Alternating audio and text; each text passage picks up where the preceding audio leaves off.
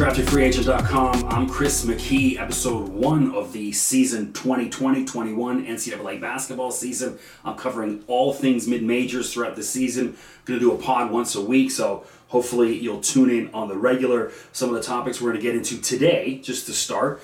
Gonzaga, number one team in the country. Yes, they are mid major. Some of their key additions, key losses, what to expect from the Zags this year. Rick Pitino back in college basketball, coaching at Iona. To me, Iona now must watch as far as mid major. Uh, Stephen F. Austin, where do they go this year uh, after their magical 28 3 run, excuse me, last year? Uh, San Diego State, 30 and 2. Uh, you know, obviously kind of had them and Stephen F. Austin, bit of their destiny ripped away from them with the NCAA basketball season or tournament being canceled. So we'll chat a little bit about that. But first things first, the elephant in the room, Rick Pitino back in college basketball for the first time since 2017 when he was unceremoniously asked to depart Louisville after an FBI scandal which involved payment of players, providing sex for recruits, and uh, I believe their parents or uncles, you know, some of the dads and stuff like that.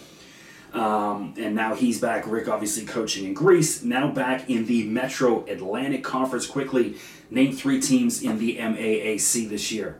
I can name them, but we'll get into that throughout the season. But so he's going to come in at Iona, takes over a team that was 12 and 17 last year.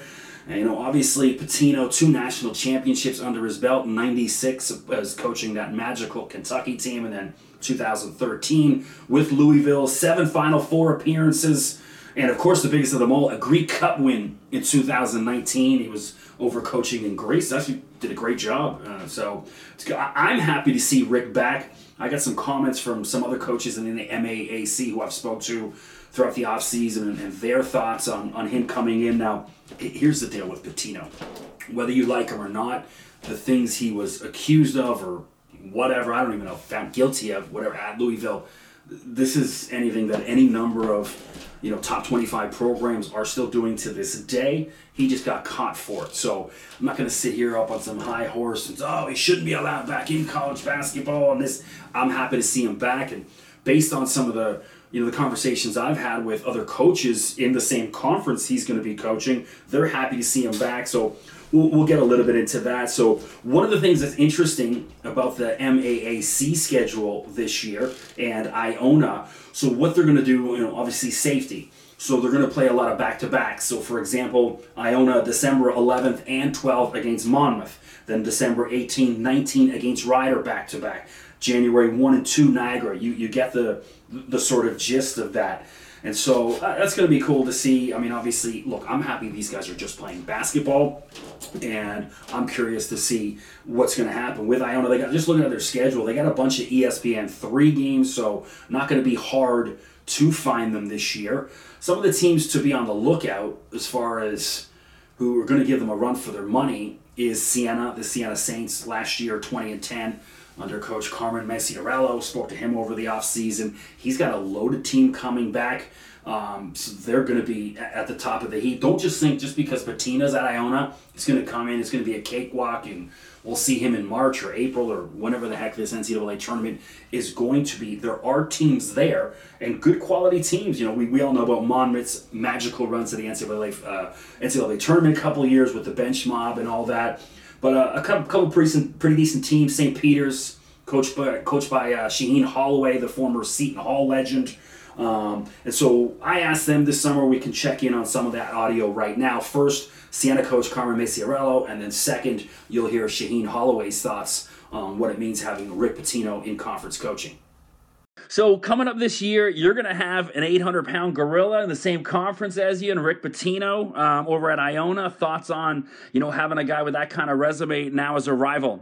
Oh man, I, I, you know it's great for college basketball. It's great for the league. He's a Hall of Famer, and um, you know hopefully it just it brings out the best in everybody in the league, and you know hopefully you know it'll do good thing for our notoriety, right? He has such a great reputation and, uh, you know, has done so much for the game of college basketball. It's just exciting. Know, somebody as a, as a kid, you know, you're watching, you know, coach Kentucky and coach Louisville and, you know, obviously he was in the NBA as well. And, uh, you know, his reputation speaks for himself.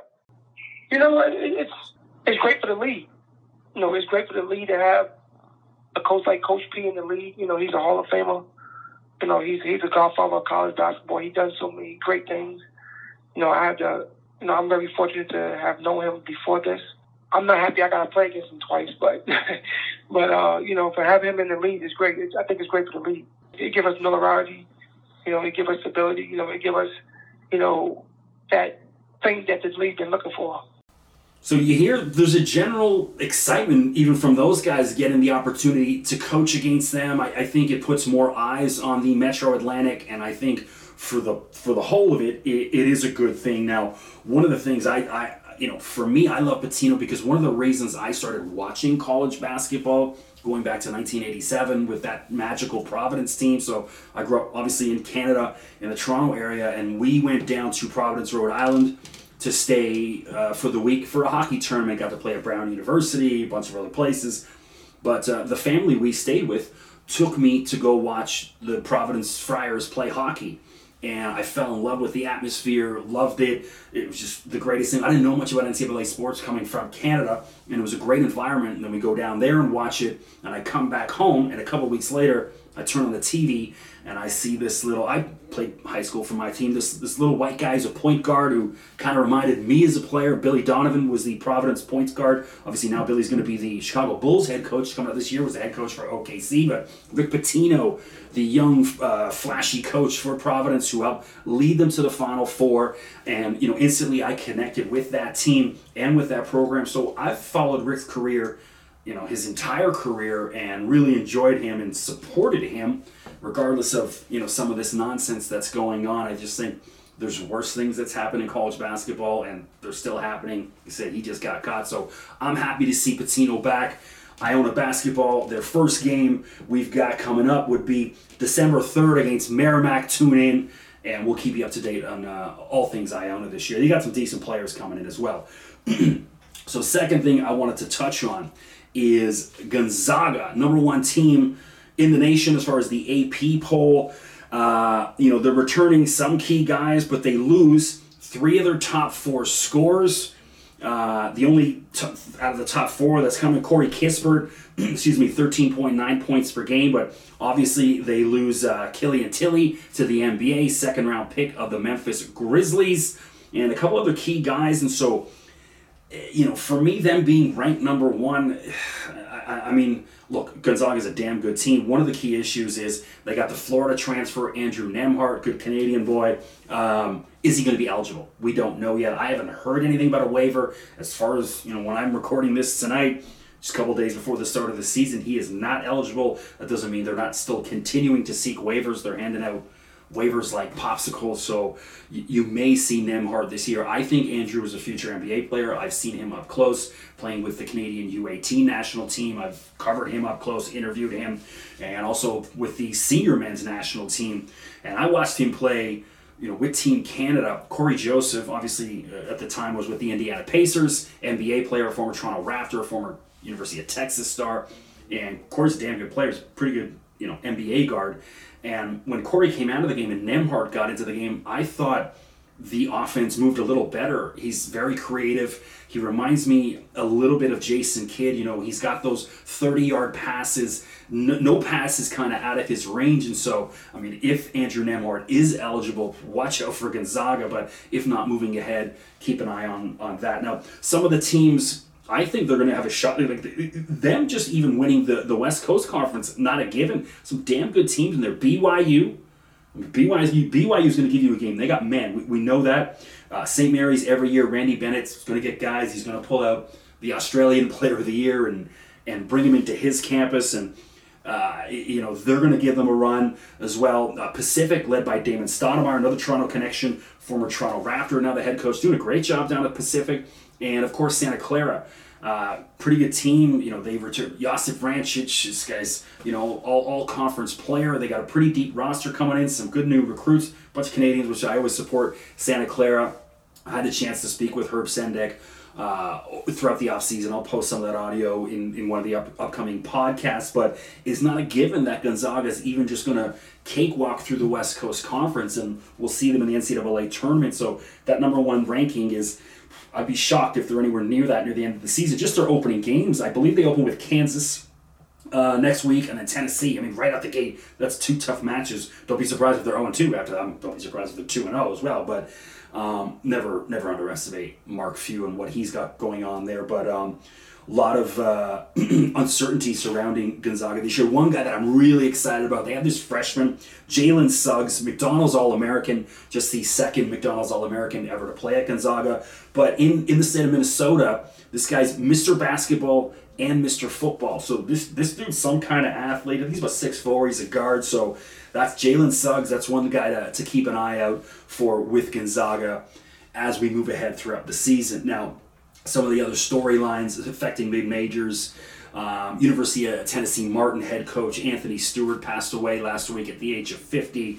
So I believe his son Parker, uh, leading scorer on the team. So you know, thoughts and prayers to to his family and everyone surrounding the UT Martin situation. That's uh, you know horrifying to hear. Just age 50. So um, hopefully, you know, maybe maybe that kind of helps rally that team and they can put together a, a magical season in Coach Stewart's honor.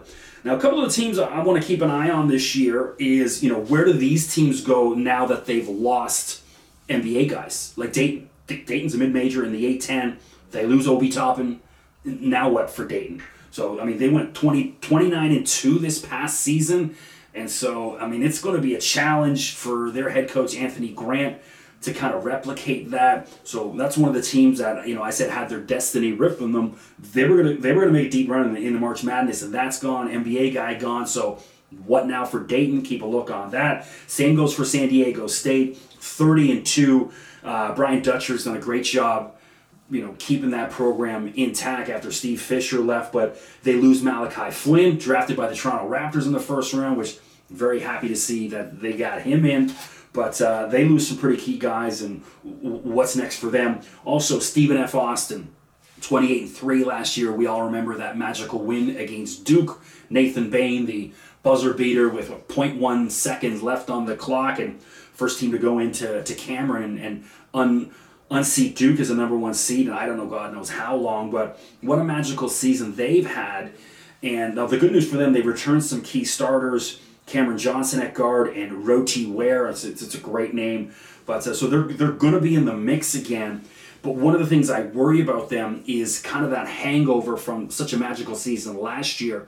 You know, when, when you kind of achieve that. Now, Stephen F. Austin went from, you know, they're always in the March Madness tournament every couple of years. We get to see them. But I think they were pressed into national sort of uh, significance with that win against Duke. I see Nathan Bain and his story uh, he's on CNN, and then all of a sudden there's this spotlight on him, and now they go back to just playing Southland basketball and kind of a little bit of anonymity. So will their guys get up for it, and can they kind of regroup it and get back there? So throughout the offseason, I spoke to head coach Kyle Keller a number of times. I've spoke to him. Great guy, really enjoyed my conversations with him. But this is what he had to say about getting over that crash of the spotlight and trying to refocusing and, and getting back to work you and I have talked about this before. You know, I, I, was a music agent for 20 years for like Grammy winning bands, and then I would go on tour with the bands for a couple months, and then I'd come home and get back to regular life, and they'd be still on the road as rock stars. And I always had like a little bit of a crash, a little bit of a come down from, you know, I'm, I'm not being treated like a rock star anymore. Was there any bit of that with, with your team? You know, I'm turning on, I'm seeing CNN, I see Stephen F. Austin, I'm, you know, Jim Rome, Colin Cowherd, all these guys talking about you, and then it's kind of a little bit back to reality. Was there any crash after? After that? I know for me at least. I mean, my wife's still making me do my laundry and stuff like that. I wasn't getting special treatment at home. Um, but you know, I, I think the thing for us, you know, Chris, is that um, you know the day after we played, you know, we had this scheduled, but our kids are, are you know feeding the homeless here for Thanksgiving. So you know, we try to treat our guys, and they they handled it great, just like they've always been and obviously there was a lot of attention brought to us. I tell you what was probably the best thing that happened to us. We went and won at Arkansas State on the road.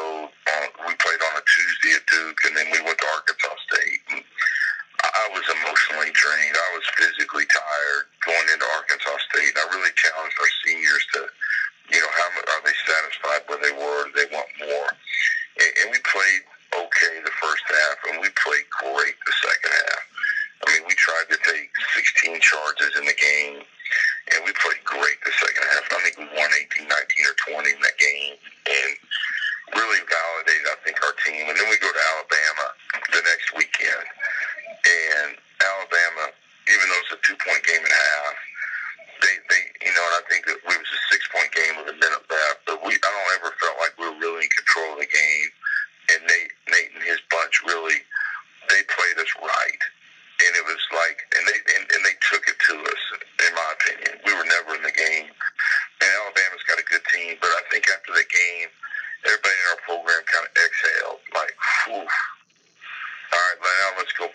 playing.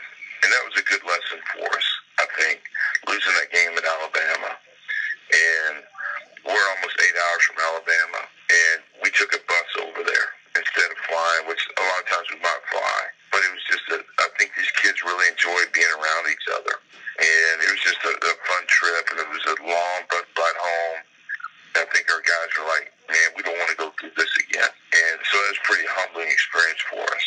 And, and and they've been really gritty, and they're not pretty. They're gritty, not pretty. And that's kind of what our team has kind of kind of been all year long. Couple of the storylines of note I want to uh, keep an eye on throughout the season. Alabama State, a lot of eyes being po- pointed towards the HBCU. So Alabama State down in the SWAC. I'm definitely going to keep uh, an eye on all things SWAC, all things HBCU. So Mo Williams, obviously NBA vet, uh, part of the Cleveland Cavaliers NBA championship squad a couple of years ago. So he's now become the head coach at Alabama State. What can he do to help revive that team? They went 824 last year, so he's got to pick them up the scrap heap. I think that's one team to keep an eye on in the SWAC over the next little bit.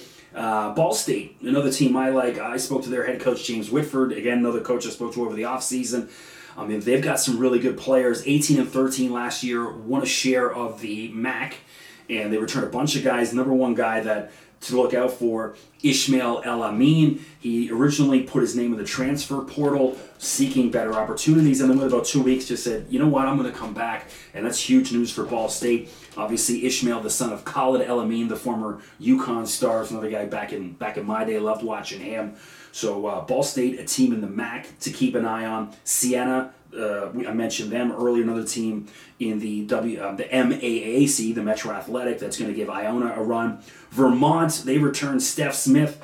Stef, Stef Smith, um, first team All Conference in the American East. The guy at Ajax, Ontario, tested the NBA draft waters, opted to uh, opted to come back, which I think was the right move. So they got a pretty loaded roster and a team that's going to do some things. 26 and 7 last year. And uh, that's a team that's going to be in the mix for March Madness.